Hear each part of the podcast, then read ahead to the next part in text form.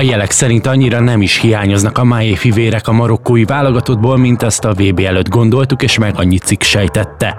De Reregui fiai tehetnek-e még annál is nagyobb csodát Katarban, mint Spanyolország kiejtése volt. A helyszínnek, az időjárásnak vagy sportszakmai bokoknak köszönhető, hogy az afrikai válogatottak sorra döntik a rekordokat a tornán.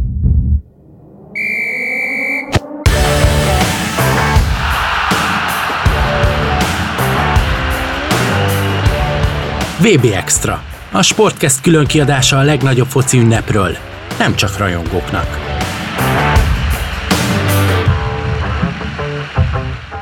Másfél hét leforgása alatt lett Kóklerből zseni, majd ismét Kókler a spanyol szövetségi kapitány, Luis Enrique. A fél világbajnokságot a Twitch-en saját valóságsóját huttatva töltő szövetségi kapitány kap hideget, meleget hazai sajtójától. Talán mégsem a brandépítés legjobb módját választotta. Másfél hete még Spanyolország VB rekordot jelentő 7 0 sikert ért el Kosztarikával szemben, most pedig óriási meglepetésre 11-esekkel kikapott Marokkótól a 8 döntőben. Ami az egyik oldalon döbbenet és bánat, az a másikon nem várt öröm. Marokkó története során először jutott a legjobb nyolc közé világbajnokságon.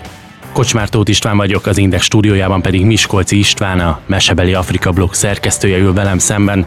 Mekkora szó, hogy Marokkó legyőzte Spanyolországot egy világbajnoki nyolcad döntőben? Hát az, hogy ilyen éles tétmeccsen egy ilyen top csapatot legyőzött, az, az nagyon nagy szó. Még akkor is, hogyha most persze nagyon erősek a kritikus hangok Spanyolországgal szemben, de ez mégiscsak a, a világ legjobbjaihoz tartozó csapat. És hát afrikaiak azért nem szoktak legyőzni ilyen nagy csapatokat. Hogyha eddig végignézzük, ugye eddig háromszor volt afrikai csapat nyolcad döntőben győztesként, és akkor azért Kolumbiát, ugye győzték le Svédországot egyszer 2002-ben, 2010-ben pedig az USA-t, tehát nem ilyen nagy csapatok kiverésével jutottak a legjobb nyolc közé, úgyhogy ebből a szempontból mindenképpen egy unikum ez a mostani siker. És hát a marokkóiaknak aztán pláne különleges mérkőzés volt, mert a spanyolokkal azért elég hosszas, nehézkes kapcsolataik vannak történelmileg és kulturálisan egyaránt szorosak is, meg konfliktusok is voltak bőven, úgyhogy, úgyhogy neki különösen különleges volt ez a meccs, annál is inkább, mert tényleg hát a legutóbbi VB-n számukra a leg, legpaprikásabb mérkőzés az a csoportkörben az utolsó meccs volt Spanyolország ellen, ahol ugyan nekik már nem volt tétje a mérkőzésnek, de tovább jutni már nem tudtak volna, de egy becsületgyőzelmet, főleg a spanyolok ellen nagyon szerettek volna aratni. És hát ott az utolsó percig vezettek kettő egyre, amikor egy olyan döntés született egy, de hát egy olyan góllal egyenlítettek ki a spanyolok, amit ők azóta is vitatnak és érvénytelennek tartanak. És ha már hoztad azt, hogy azért a spanyoloknak és a marokkóiaknak van kapcsolata, hát labdarúgás szintjén is van kapcsolatuk, mert hogy azért ennek a marokkói csapatnak a gerince, azok a nevek, akiket mi is azért ismerünk, többnyire Spanyolországban palérozódtak, hogyha más nem, érdemes például Bono kapust kiemelni, aki Igen. szenzációsan védett a 11-es párbajban. Ő például a Sevillából lehet nagyon-nagyon ismerős nekünk, de annak idején Hakim is megfordult a Real Madridban. Ő Madridban is született. Igen, igen, igen, vagy Nesiri, ugye ő is Sevillában töltötte nagyon jó éveket, Szóval van egy ilyen kis pikantériája és a történetnek, mint ahogyan a németekkel azok a japánok toltak ki, akik nagyrészt a Bundesligában pallérozódnak, itt most Marokkónál van egy hasonló sztori. Abszolút, és, és hát ez Bununa egyébként szerintem érezhető is volt, ugye, hogy a 11-eseknél nagyon jól ismeri a spanyol válogatottat és a játékosokat, és a 11-eseknél ugye minden egyik játékosnál tudta, hogy merre lövi. Még uh, kis volt, aki kapufára lőtte, Szerábia talán a, ott is jó irányba mozdult, ugye a másik kettőt pedig ki is fogtam. És nálam látszott ez a, ez a pszichológiai játék is, hogy gyakorlatilag az arcában nevetett mindenkinek, aki odaállt vele szembe 11-est rúgni, és gyakorlatilag megbabonázta a spanyol játékosokat. Busquetsen volt a leglátványosabb, hogy ő mutatták ugye közelről sokszor az arcát, és ő nagyon magabiztosan ment oda a labdához. Aztán nem tudom, Bunu mit mondott neki, de valamit ott magyarázott neki, és mire oda lyukadtunk ki, hogy rúgta a 11-est, addigra már én csak az idegességet láttam rajta. Úgyhogy az biztos nagyon sokat számított, hogy Bunu nagyon jól ismerte ezeket a játékosokat. Kit lehet még kiemelni ebből a marokkói válogatottból? Ugye a kapusról sokat beszéltünk. Hakimi volt, aki az utolsó büntetőt értékesítette hihetetlen magabiztossággal, tehát védőt így büntetőt rúgni azért ritkán látunk.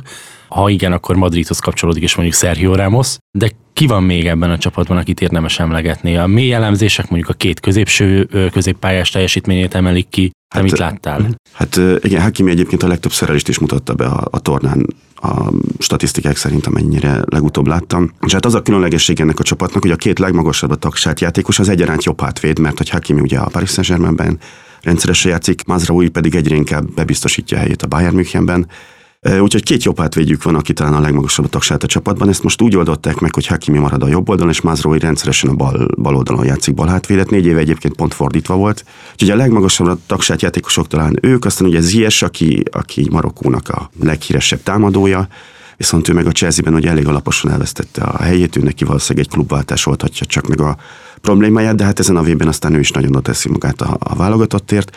És a többi játékos pedig olyan nagyon magasra jegyzett klubban nem játszik, és igen, ahogy említetted, a két középpályás, illetve hát a három középpályás egészen fantasztikusan teljesít ezen a, a VB-n. Amrabat tényleg a Fiorentina volt, tehát egy olasz talán mondhatjuk, hogy középcsapatból ő, abszolút a középpálya úra a marokkói mérkőzéseken. Ő az, aki biztosít ugye a két nyolcas mögött, akik szintén hatalmas munkát végeznek. Ugye ők most Unahi, akit Luis Enrique külön ki is emelt, hogy egészen elképesztőt nyújtott, ő csak 22 éves, és az Angéban játszik, de hát egy francia kis csapatban, akik most épp a bemaradásért küzdenek illetve hát aki most mellette volt az Amalah a Standard Liesből, de ott Harit lenne egyébként a Marseille-ből, hogyha Marseille utolsó bajnok ilyen nem sérül meg, de ő is nagyon jól teljesít, és ezeknél a játékosoknál nem csak az a fontos, hogy nagy mezőmunkát végeznek, hanem nagyon labdabiztosak is, de hát az is nagyon fontos a marokkóiaknál, hogy nem mindig rugdossák csak el a, előre a labdákat, hogyha megszerzik mondjuk a mély blokkban a védekezésben, hanem nagyon ügyesen és jó cselekkel tud képesek kihozni is. Tudom, hogy nem kéne sztereotípiákból kiindulni, de azért az afrikai labdarúgás kapcsán egy velünk élő topoz, hogy általában nagyon gyorsak, nagyon ügyesek, de nem a legfegyelmezettebbek, hogy ha valahol van gyengeség egy afrikai játékosnak, akkor mindig azt mondják, hogy hát fejben lehetne rajtuk dolgozni. Na hát ez a tegnapi meccs azért tökéletes sztereotípia romboló. Tehát amilyen szervezetten zárta a területeket Marokkó végig, kivéve a, a spanyol kispasszos játék méregfogát, az, az valami hihetetlen volt. Igen, ez a marokkai válogatott, ez most eléggé elhíresült már arról, hogy mennyire szervezett a védekezés. Hát Regragia mióta a kispadon van egyébként egyetlen egy öngolt kaptak ugye Kanada ellen, tehát senki nem tudta bevenni még a kapujukat, ami jól megmutatja, hogy milyen szervezett ez a védekezés, és ez valószínűleg tényleg az is kell, hogy nem egy nagyon mély blokkban húzzák meg a, a védővonalat általában, hanem egy kicsit följebb a középső részeken, ahol annyira tudják már szűkíteni a a pályát, hogy az ellenfelek nem annyira tudnak közel kerülni a kapujukhoz, vagy csak elvétve, és tényleg főleg ott a középpályán nagyon meg van szervezve a védekezés, és nagyon fontos szerepe van a csatárnak is abban, hogy a, az ellenfélnek a, a labda felhozatalakban nagyon fontos láncszemét, tegnap éppen Busquetset ugye Ennesiri szinte folyamatosan takarta, és nem nagyon tudták a védők megjátszani a labda felhozataloknál. Így aztán tényleg ez a csapat, ez, ez borzalmasan szervezett. Regraginak ez, a, ez az egyik erőssége, ő egyébként, hát nagyon érdekes sztoria van neki is, de hát van tapasztalat abban, hogy nem olyan nagyon neves csapatokkal sikereket érjen el, mert hogy az első nagy eredménye az az volt, hogy egy kisebbik rabáti csapattal Marokkóban nyert egy bajnokságot, még 2016-ban, de nem olyan régen, akkor robbant be a marokkói köztudatba, aztán nyert Katarban is bajnokságot, aztán Afrikában már nyert afrikai B-et is, tehát hogy ő otthon egy elég, elég ismert szakember volt, amikor kinevezték a padra, és, és tényleg a szervezettség az meg abszolút az erőssége a csapatainak. A VB előtt volt egyébként olyan előjel, ami alapján azt mondod, hogy talán nem is annyira meglepő, hogy Marokkó lett végül a legjobban szereplő a afrikai csapat? Abszolút, igen, abszolút, ez, ez benne volt a pakliban. Én amikor tippeltem a vb hogy kinek van a legtöbb esélye tovább jutni a csoportból, akkor Szenegát és Marokkót tettem a, az első két helyre, mert hogy igazából már Halilhodzsicsal is erősségük volt ez a szervezettség, csak ott sok volt a belső konfliktus, viszont amikor Regragi megérkezett a kispadra, akkor ezek rögtön eltűntek, hogy ez Zies és Mazraoui visszatértek a válogatottba, elsimították a nézeteltéréseket, és egy roppant egységes csapat látszatát keltette már a Afrika kupa selejtezői voltak korábban, illetve felkészülési mérkőzési a csapatnak, és tényleg abszolút egy pillanatig sem ingott meg, úgyhogy, úgyhogy lehetett érezni. A kereterőssége sem rossz, hanem is a top csapatokból érkezik a többség, de azért mégiscsak topligás csapatokból leginkább, úgyhogy, úgyhogy abszolút benne volt a levegőben, hogy Marokkó afrikai szinten jónak mondható. Szenegál annyiból talán nem meglepő, hogy az álcsoportban kicsit talán könnyebb közegben volt, hogy a rendező katariakkal, Ekvádorral azért kiki meccsekre lehetett számítani, kiki meccsre lehetett számítani, és Hollandia volt ott, aki kiemelkedik. Hát ehhez képest Marokkó rögtön a csoportban megkapta a belgákat, a horvátokat, és szerintem, hogyha az utcán megkérdeztünk volna tíz embert, akinek van minimális fogalma labdarúgásból, kilencen a két európai csapatot várták volna ide. Valószínűleg igen, nyilván nekik volt nagyobb a forjuk. Ez valószínűleg kellett az is, hogy a belgáknál ugye éppen szintén konfliktusok vannak a csapaton belül, ezek most így kiélesedtek, nincsenek is már a legjobb formában a kulcsjátékosaik, és a generációváltást azt nem igazán sikerült megoldaniuk. A marokkóiak pedig ezt kihasználták, igen, de a horvátokat is egyébként nagyon szépen lefogták. Nullára lehozták. Nyitó mérkőzésen az más kérdés, hogy a horvátoknak is valószínűleg ott nem akartak sokat kockáztatni még, hogy lehet, hogy ha az mondjuk a második, harmadik körben van, akkor másképp alakul, de de így a sort végignézve láthatjuk, hogy Marokkó tényleg mindenki ellen nagyon, nagyon megnehezítette az ellenfeleknek a támadójátékát. Mielőtt tovább megyünk, álljunk meg egy szóra, ugyanis kedden rendeztek még egy másik nyolcad döntőt. Ugye Portugália meglepően simán verte Svájcot, a nyolcad döntők legnagyobb különbség, különbségű győzelme volt ez és abban a szerencsés helyzetben vagyunk, hogy Katari tudósítunk Borbély László helyszínen tekintette meg a mérkőzést. Kapcsoljuk Katart és Lacit, háló! Sziasztok, köszöntöm a hallgatókat! Tévén keresztül is egészen hátborzongató volt hallani, hogy a közönség Cristiano Ronaldo-t követeli a pályára. Milyen volt a helyszínen megélni ezt az egész atmoszférát, ezt a hanghatást, és milyen gondolatokat ébresztett benned? Bár az elmúlt napokban leginkább arról lehetett hallani, hogyan szeretnék kikiabálni Cristiano Ronaldo a kezdőcsapatból, a lelátó népe teljesen más véleményem volt, amikor felolvasták a kezdőcsapatot, illetve a cseréket. A szövetségi kapitány kapott egy kisebb fújolást, Cristiano Ronaldo pedig akkora tapsot játszott, mint, mint senki más az egész kezdő, hát nem is kezdőből, két egész keretből. Amikor a csapat már 5 1 vezetett, még akkor is mindenki Cristiano ronaldo volt elfoglalva, hogy az ötszörös aranylabdásnak jusson akár csak egy negyed óra, és amikor bejött, akkor hatalmas tapsvihar fogadta, nagyobb, mint a triplázó fiatalemberét, ami egy kicsit ilyen fura is volt nekem, de hogy ebből mi, mit sikerült nekem levonni? Hát az, hogy talán ha van egy ilyen játékos, aki az elmúlt 15 év egyik legjobb futbolistája, akkor próbáljuk meg tisztelni. Meglehetősen sima meccs volt, hogy, hogyha visszagondolunk rá, nyolcad döntők ugye legsimább különbségű összecsapása, ahogyan ezt említettem is. Érzésre hol pecsételődött meg a svájciak sorsa, az első gólnál, vagy inkább később? Svájcnak nagyjából addig volt esélye, ameddig a portugálok nem kezdtek el felpörögni. Ez nagyjából az első negyed órát jelentette időben. Amint egy picit elkezdtek jobban támadni, jött egyből az első gól, Utána volt még néhány perc, amit így túléltek a svájciak, és akkor úgy nézett ki, hogy Sakiri szabadrugásával talán lehet egy ilyen kiegyenlítettebbnek tűnő meccs, de akkor megint jöttek Gonzalo Ramosék, és egyszerűen feltartózhatatlanul jöttek előre a támadások, és hiába vezettek 2, 3, 4 vagy akár 5 góllal is, nem akartak egyszerűen leállni. Tehát a, a svájci csapat, ez konkrétan belefutott a késbe, de nagyon-nagyon-nagyon csúnyán. Úgyhogy szerintem nagy, nagy, nagyjából az, az a ponton ment el, hogy az egyetlen értékelhető egyenlíté, hogy, hogy mondjam, kozmetikázási lehetőség Sakiri szabadrugása mellé ment, amiből egyébként nem volt sok esély a gólra. Onnantól kezdve az volt, amit a portugálok akartak. Köszönjük Laci a gyors bejelentkezést, és akkor további jó munkát, jó pihenést használt ki, hogy van két szünnapunk, ami a meccseket illeti. És akkor vissza ide Budapestre, Miskolci István Gáborhoz, a mesebeli Afrika blog szerkesztőjéhez, és kanyarodjunk is vissza Marokkóra. A portugálok nagyon-nagyon meggyőzőek voltak. Lehet-e Marokkónak esélye még egy meglepetésre itt a negyed döntőben? Ugye szombaton, magyar idő szerint 16 órakor játszák majd ezt az összecsapást. Hát teljesen nem írnám le Marokkó, de nyilván az esélyes az megint nem az afrikai csapat, hanem az európai, főleg a, a most látottak alapján. Hát Portugáliának azért vannak olyan ö, eszközei, mert spanyoloknak nem voltak meg, úgyhogy majd ö, másképp is kell készülni valószínűleg a marokkóiaknak erre a mérkőzésre.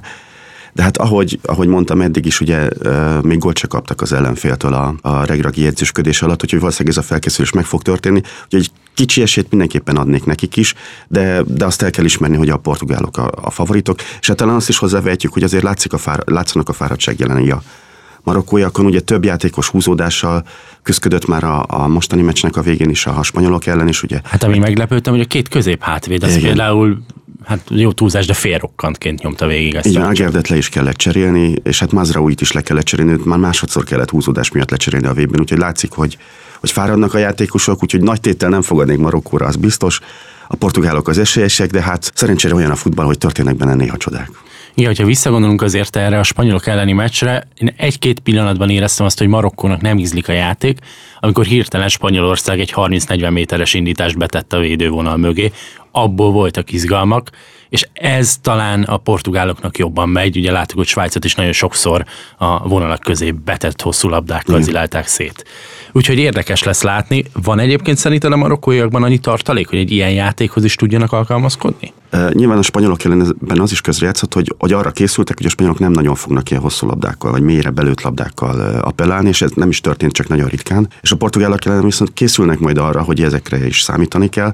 Hát sok minden majd, majd így a felkészülésben is eldől. Tényleg inkább ami, ami fontos lehet, hogy én azért érzem a fáradtság jeleit a marokkóiakon is. És ezért benne van ebben a mérkőzésben, hogy ez egy sima portugál győzelem lesz, de ha meg sikerült valahogy megint elkapni, meg a közönség, ugye fantasztikus a marokkói közönség, nagyon nagy számban ugye könnyen nekik megközelíthető ez a, ez a közelkeleti helyszín, és buzdítják a csapatot, ha ők is bele tudják lovalni abba, hogy még az utolsó erőtartalékaikat mozgósítsák a játékosok, akkor, akkor talán képesek lehetnek még egy meglepetésre, de, de nyilván egyre kisebbek az esélyek. Igen. Egyébként nagyon jó, hogy említed az afrikai szurkolókat, mert hogy Borbély Laci valakit az előbb hallottunk, ő többször említette, akár a vlog sorozatában, akár itt a podcastek alatt, hogy, hogy azért amit a, az afrikai válogatottak szurkolói művenek Katarban, azok a legjobb hangulatú meccsek, talán kivéve a brazilokat. Igen, hát az észak-afrikai országoknak ez félig hazai pálya, mert nagyon sok a, a kapcsolat ugye a közel-keleten, rengetegen dolgoznak egyébként Katárban, de hát nagyon sok szurkoló barátokhoz, rokonokhoz megy, és akkor a szállása így már meg van oldva. És, és hát nagyon ki vannak építve persze a közlekedés útvonalak is, de hát hogy nekik nem olyan nehéz elmenni mondjuk Katárba, mintha nem is tudom, az USA-ba kellett volna utazniuk egy Weberi, nyilván nagyobb számban tudnak oda menni. Hát a, a szubszaharai országokból azért csak nagyon picike csoportok tudnak eljutni ezekre a távoli eseményekre, ugye azért anyagilag ők sokkal rosszabbul is állnak, mint az észak-afrikaiak. Úgyhogy ott azért csak ilyen maroknyi csoportok vannak, akiket sokszor a, a szövetség pénzzel vagy utaztat, viszont hát ők meg, ők meg ugye nagyon speciális hangulatot képesek teremteni. Igen. Azt mondtam a podcast elején, hogy nagyon nagyot fordult a világ Luis Enriquével, akit sokan követeltek már a VB előtt, hogy távozzon, aztán jött a 7-0 Kosztarika ellen, amikor hirtelenében ő lett a megváltó újra, és mindenki állítta, hogy a spanyol arany generációt ő rakja össze ismét. Hát az afrikai csapatok teljesen ellentétes irányból, de valami hasonló utat jártak be ezen a világbajnokságon. Emlékszem, hogy az első kör végén még nézegettük a párosításokat, hogy ki fog itt egyáltalán gólt szerezni. Ehhez képest most ott tartunk, hogy pontátlagban a legjobb világbajnokságuk, és ennyi gólt is csak egyszer szereztek VB-n. Igen, még egy gól kellene a gólrekordhoz, de pontok tekintetében már abszolút megdöntötték a rekordot az afrikai csapatok. Hát ennek leginkább egyébként nem is az az oka, hogy Marokkó eljutott most idáig, hanem hogy nem volt olyan csapat, amely kilógott volna, de hát mindenki kitett magáért. A gánaiak szerezték a legkevesebb pontot hármat, de ugye előzetesen is ők álltak a leghátrébb a világranglistán, és tőlük igazából a VB kvalifikációs egy meglepetés volt, hogy eljutottak a világbajnokságra. Annak ellenére, hogy hemzseg tényleg a tehetségektől az a csapat is, de talán a szervezettsége az, az hát finoman szóval sem volt olyan, mint marokkói de még ők is szereztek három pontot egy dél elleni győzelemmel, úgyhogy most mindenki kitett magára. Korábbi VB-ken azért, hogyha volt is egy-egy afrikai vagy egy-kettő, akik jól szerepeltek, mindig a többiek azért sokszor kilógtak akár lefelé is, és ez most azért talán mutatja az afrikai futballnak is a, a felzárkózását, hogy így, így senki sem lógott ki igazán a többiek közül a mezőnyből. Még akkor sem, hogy az első fordulóban igen, ott ugye négy meccsen keresztül nem is szereztek gólt az afrikai csapatok, de hát a statisztikákat néztük, akkor már akkor is láthattuk, hogy az úgynevezett post XG alapján már 3,2 gólnál kéne tartaniuk, csak mindent kifogtak a kapusok. Benne volt a levegőben, hogy azért ez, ez át fog fordulni, és, és meg is történt a második, harmadik fordulóban, ahol meg van, amikor meg szerencséjük volt, de hát, hogy az első fordulóban voltak szerencsétlen esetek, utána meg nyilván voltak szerencsések is, mert ugye például a tunéziak ugye a francia B válogatottat verték meg a kameruniak a brazil B válogatottat, de hát a korábbi végibéken is előfordult esetleg harmadik körökben, hogy legerősebb ellenfelek közül nem a legerősebb felállításban álltak, és mégsem sikerült legyőzni őket. Úgyhogy ezek ebben a viszonylatban is az afrikai szinten, az afrikai eredményekhez képest ezek nagy előrelépések. Ha már Gánát említetted, szerintem azért az afrikai labdarúgás kapcsán mondjuk az én generációm, akik így 90 után születtek, és 2000 közepén szerettek bele igazán a labdarúgásba, nekik, hogyha afrikai labdarúgás, ott, ott nekik Gána, mint ahogyan az egyek korábbi generációnak talán Kamerun. Itt azért volt egy érdekes pikantériája, amikor ők összekerültek kerültek Uruguayon le nagyon, a igen, igen, nagyon, nagyon pikens mérkőzés volt, az ugye hatalmas volt a, a felvezetése, főleg Gánában, meg egész Afrikában annak a mérkőzésnek. Hát azon a kontinensen ugye Luis Suarez most egy, egy közellenség maga az ördög, megtestesült ördög, és hát ő még ott volt a csapatban, ugye? Ugye, hogyha valakinek nem rém lenne tisztán a sztori, 2010 a dél-afrikai rendezésű világbajnokság. Igen, negyed döntő, 120. perc. volt, és 120. perc, amikor győztes gólért ment Gána, és Luis Suárez kézzel ütött bele a labdába a gólvonalon. Jött a jogos 11-es, ami viszont kimaradt, és ezzel Gána kiesett pedig abszolút történelmi magasságokba emelkedhetett volna még az az együttes. Jól nem hiszem, Asamoah. Igen. Ő hagyta ki a sorsdöntő 11-est, igen. Szóval, hogy, hogy jöhetett volna Gána bosszúja, nem jött, de közben meg végignézték a pályán állva, vagy három méterre a játékosoktól, hogy Luis Suárez például zokog. Ez egy Igen. egész érdekes Igen. lélektan és, és helyzet. És hát volt a mérkőzésnek egy olyan szakasz a legvégén, amikor már látszott, hogy Gánának nem nincs esélye tovább jutni, az urugvályoknak még egy gól kellett volna ahhoz, hogy hogy tovább jussanak, de nagyon nem akarták azért a gánai játékosok, védők, hogy, hogy az az egy gól megszülessen, ez látszott rajtuk. Igen, hát talán túl nagy is volt egyébként a pikantériája ennek a mérkőzésnek, hiszen itt is az volt, hogy a Gána 11-eshez jutott még 0 0 amit hogyha Andriájú berúg, akkor Persze nem tudjuk, hogy hogy alakult volna a mérkőzés, de ott, ott, ott éreztem, hogy túl nagy a súly Andriájúnak is a vállán. Ő volt az egyetlen egyébként ebben a gánai keretben, aki még ott volt 2010-ben ezen a meccsen, mert ott nem játszott, ott még csak ugye ifjancként ott volt a keretben, és most nagyon nagy volt a súly a vállán, de hát igen, azt lehetett érezni, hogy, hogy abban a kihagyott 11-esben talán ez is benne van. Őt le is hozták szünetben. Igen, volt egy ilyen erős történet még, hogy neki a kislány állítólag rosszul lett, amikor, amikor látta, hogy apukája kihagyja a 11-est, amit az egész ország, az egész kontinens vár, hogy berúgjon, és a szünetben állítólag azért kellett lecserélni, mert, mert ő ment is rögtön a kórházba, hogy megnézze, hogy mi van a kislányal. A happy end lett egyébként a történet végé, de nincsen semmi komoly probléma. Annyiból nem lett happy end, hogy végül kikapott Gána, és, és kiesett. És Szenegál az, aki még tovább jutott a válogatottak közül, a legjobb 16 közé, Hát ez is egy érdekes történet, mert előzetesen sok mindent lehetett hallani, főleg azt, hogy Mané mennyire fog hiányozni. Mm, hiányzott?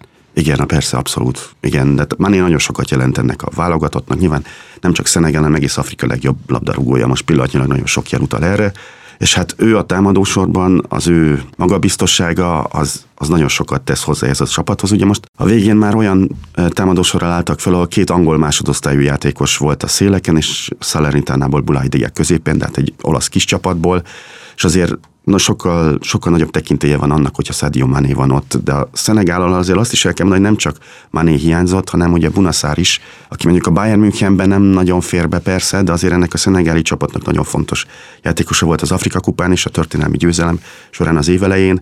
Aztán a középpályáról az első meccsen kidőlt Sejku Kujati, aki hogyha ha nem sérül meg, akkor talán azt a meccset sem veszítik el a hollandok ellen, mert ott utána nagy lyuk lett a középpályán az ő elvesztésével. Az angolok ellen pedig már Idrissa Gay sem játszhatott eltiltás miatt. Hát ezeket, ezek az alapemberek, ezeket már nem tudták pótolni igazából ez a mostani szenegáli ö, ö, csapat, de tőlük tényleg szerintem az is bravúr, hogy ilyen sok hiányzóval, ilyen fontos hiányzókkal továbbítottak ebből a csoportból. És azért ott az, az első 30 perc az angolok ellen nem is nézett ki rosszul, ugye ott pont talán Diának, a Diatának volt ö, helyzete, Zicsere, Ismail Leszár is elfutott azért egyszer-kétszer a széleken. Igen, Ismail Leszárnak volt egy, hogy közvetlen közelre a kapu fölé vágta, és Diának volt egy, amit megvégett Pickford. De hát azért abban a meccsben összességében nem volt benne, de valószínűleg, hogyha meg is szerzik a vezetést, elnézve a folytatást, az angolok tudtak volna valószínűleg váltani. És így összességében nyilván egy nagyon sima mérkőzés volt, de hát mondom, ha megnézzük a két játékos keretet, hogy a, a zenegáli válogatottban az angol másodosztályból érkeznek a kezdőcsatárok, az angol válogatottnak meg a kispadján is az angol top csapatokból vannak a játékosok, tehát nem, nincs egy lapon nyilván a, a két kárta. Viszont van egy angol top csapatból érkező játékos Szenegálnál, akiről leszedik a keresztfizető, pedig Eduard Mendy. Igen, most, most nincs, nincs olyan nagyon nagy formában. Szenegálban is megtalálják, meg Afrikában is megtalálják most őt persze, de igazából hát az angolok ellen nem mondhatjuk, hogy nagy kapusibák lettek volna a gólok. Én sem emlékszem. Tehát le lehet kötni a helyezkedésébe a Kane góljánál, igen, hogy ott nagyon a rövidre húzódott, de, de hát nem, nem barhatjuk a nyakába, ott azért a mezőnyben Patisis, aki eladta a labdát, ő például nagyobb hibát védett, vagy ott utána ketten is próbálták talán Bellingemet, ha jól emlékszem, lefautolni legalább, hogy megálljon a kontra, de az se sikerült. De az, az látszik, hogy Mendinek a, a magabiztossága az most nagyon-nagyon megbicsaklott, és ugye egy kapusnál az nagyon fontos, úgyhogy biztos jót tenne neki, hogyha januárban tudna egy olyan klubhoz kerülni, ahol, ahol első számú kapus is érezheti a bizalmat. Ő érezhette egyébként a bizalmat a Chelsea-ben nagyon sokáig. Ott a 9.-10. forduló környékén kikerült, és Kepa visszament a, a kezdőbe, de ugye Kepa sérülése miatt megint az utolsó hetekben ő védett a VB előtt. Azt gondolná az ember, hogy ez egy olyan lehetőség, amivel az ember tud valahogy élni és megragadja, főleg látva, hogy előtte meg milyen másfél-két éve volt. Igen, igen, de afrikai játékosoknál sokszor jellemző, hogy, hogy nagyon lelkisek, de hát nagyon sokat számít, hogy, hogy kitartó-e a közeg mögöttük. És úgy érzem, hogy Eduard menni aztán különösen ebbe a, ebbe a csoportba tartozik, akinek ez nagyon sokat számít. És, és valószínűleg azért még akkor is, hogyha visszatették a kapuba, így érzi a közönség részéről is, a vezetőség részéről is, hogy, hogy azért ott vannak már kérdőjelek körülötte. Ha így összességében a PB eddigi szakaszára gondolunk, ugye Marokkó még érhet el bármit, mit gondolsz, melyik az a válogatott, aki, aki abszolút felül teljesített ahhoz képest, ahol az ő helye lenne? Hát Szenegáról már beszéltünk, szerintem ilyen körülmények között tőlük az, az, az nagyon szép teljesítmény volt az is, hogy Ecuadort sikerült legyőzniük, És hát aki még jobban teljesített, mint amire számítottam, az egyébként Kamerun volt. Kamerun az, a, az az ország, az a válogatott, ahol mindig áll a bál a, a válogatott körül, és ez nem volt másképp most sem. Ugye már a kerethirdetésnél kimaradtak olyan játékosok, akik hát a rossz nyelvek szerint ilyen, ilyen belső konfliktusok miatt nem kerülhettek be a csapatba. Ugye Samuel Eto'o most ott a, a, a labdarúgó szövetségnek az elnöke, és Hát ő is megcsinálta tegnap, tegnap előtt a fesztivált. van, az, az meg egy külön pont volt már, az algériakkal nagyon feszült a viszony, a VB, döntő vb selejtezőt ugye egymásra játszott a két ország, és Algériában a mai napig úgy tartják, hogy megvette a játékvezetőt Kamerun, ami azért csacsiság, mert bele lehet kötni ott is egy-egy ítéletbe, de hát mégiscsak videóbíróval nézték vissza, és, és hát ott az volt egyébként, hogy a 118. perc volt is hosszabbítás, a 118. percben Algéria megszerezte a továbbjutás jelentő gólt, de aztán a 120 ben pedig kapott egyet, és ezt azért nem lehet a bíróra kenni, viszont nagyon nagy a feszültség a két ország között, és most is egy ilyen algériai uh, youtuber kötött bele Etóba, aki pedig teljesen elfogadhatatlan módon agresszíven reagált erre, és még meg is rúgta. Úgyhogy igen, szóval Kamerunban mindig áll a bál. Most is ugye Onana körül volt egy sztori, őt ki is tették a csapatból, és aztán el is utazott Katárból még az utolsó meccs előtt. Úgyhogy ahhoz képest, meg amit a pályán nyújtottak, az meg egészen meglepően tisztességes teljesítmény volt. Mondom még akkor is tényleg, hogyha a brazil B csapat ellen, akik nincsenek is összeszokva, de hát ott is egészen fantasztikus játékosok vannak, és ő ellen sikerült első afrikai csapatként győzni. Egyébként Brazíliát még soha nem győzte le afrikai csapat. Alul teljesítő van, akitől úgy többet vártál volna? És akkor a másik két afrikait meg említhetjük akkor itt. Tehát Gánát már mondtam, hogy igazából tőlük nem várhattunk olyan sokat talán, de hát a szurkolók viszont az Uruguay elleni meccsen nagyon ki voltak hegyezve, és az nagyon nem sikerült jól a szervezettséggel nagyon komoly gondok voltak, de hát azért lehetett volna jobb játékot is kihozni talán ebből a gárdából, úgyhogy ott van egy kis keserű szájíz annak ellenére, hogy azért három pontot ők is szereztek, és hát Tunézia, akik pedig a, a Franciaország elleni győzelemmel helyretették a renoméjukat, még akkor is, hogy ott is a francia B csapatról beszélünk. Őnáluk volt az egyetlen meccs talán, ami, ami igazán csalódást hozott, hiszen ők Ausztráliával úgy játszottak, hogy hogy nyernek, akkor, akkor félig tovább jutnak, és azt a meccset nem, hogy nem nyerték meg, hanem elveszítették, és, és ott is azért magukat okolhatják. Csak volt pehjük is azon a mérkőzésen, de nem sikerült azt a játékot produkálniuk, amit, amit a Dánok elleni fegyelmezett játék után vártunk volna. Neked hogy tetszett a VB egyetlen NB1-es légiós Aisa Duni fantasztikus, fantasztikus volt tényleg, ahhoz képest, hogy az NB1-ből oda kerül egy játékos, nyilván őt sem mérhetjük, mit tudom én, a világ legjobb középpályásaihoz, de ennek a tunéziai válogatottnak ő nagyon fontos láncszeme, ugye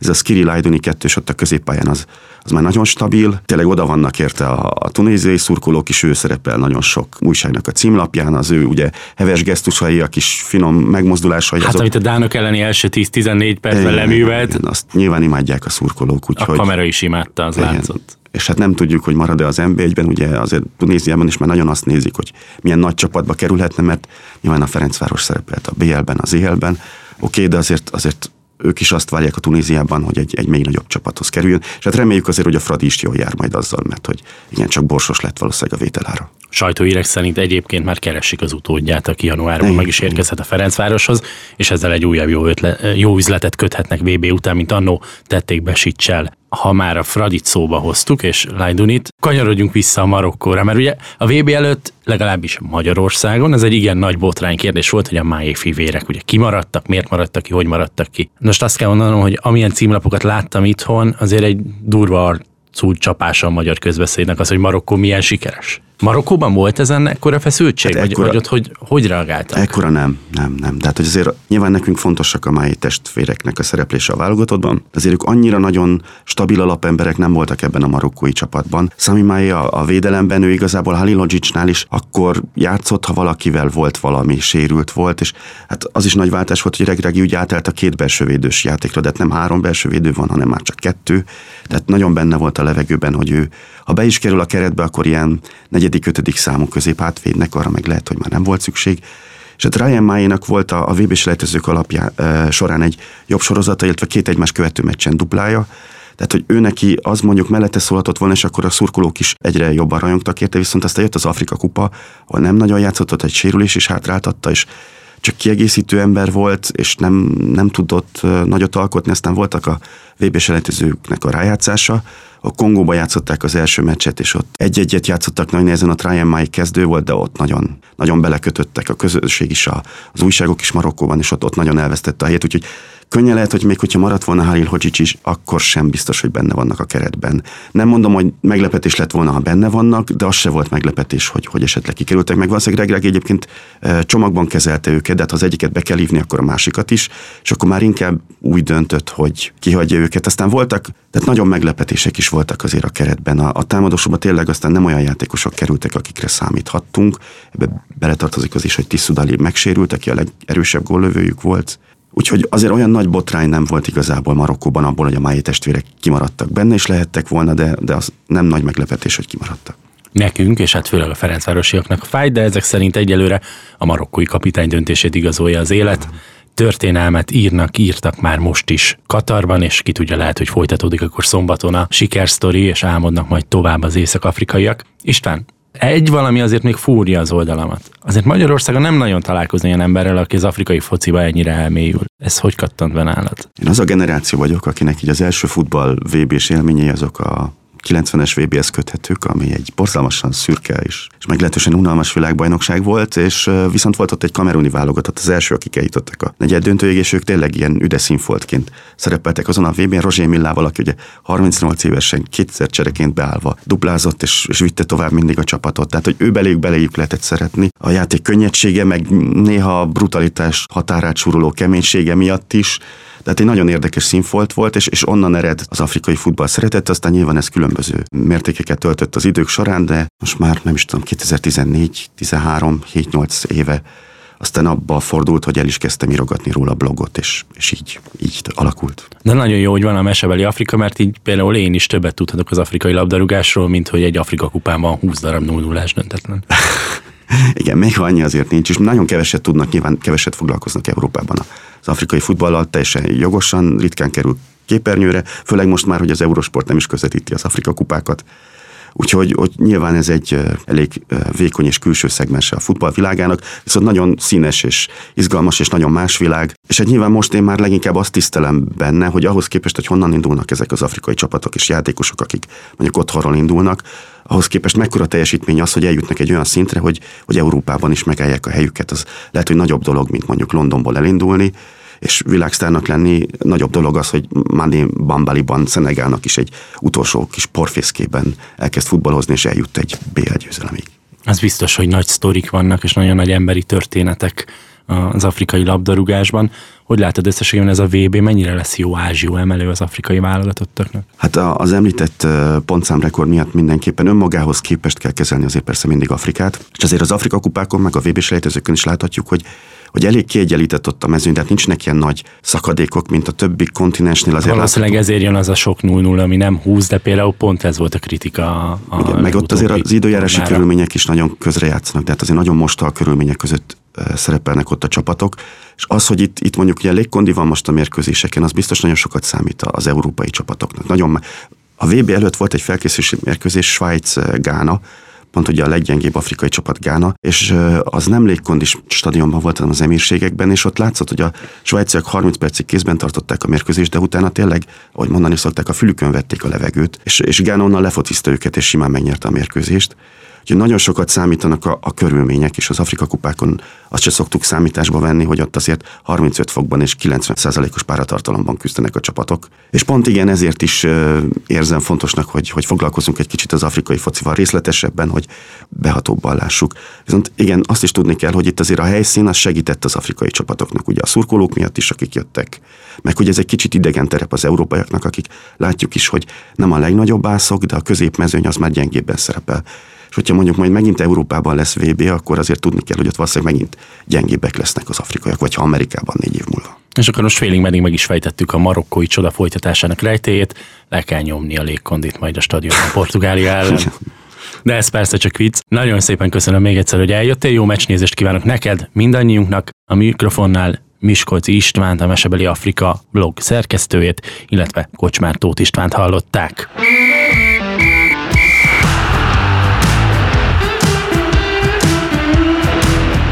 A Sportcast VB Extra podcastet hallottátok. amit azért indítottunk el, hogy összefoglaljuk a legnagyobb focis esemény legfontosabb történéseit, és mert imádjuk a focit. Az epizód szerkesztője és műsorvezetője Kocsmár Tóth István, a kreatív producer Román Balázs, a producer pedig Hambuk Rihárd.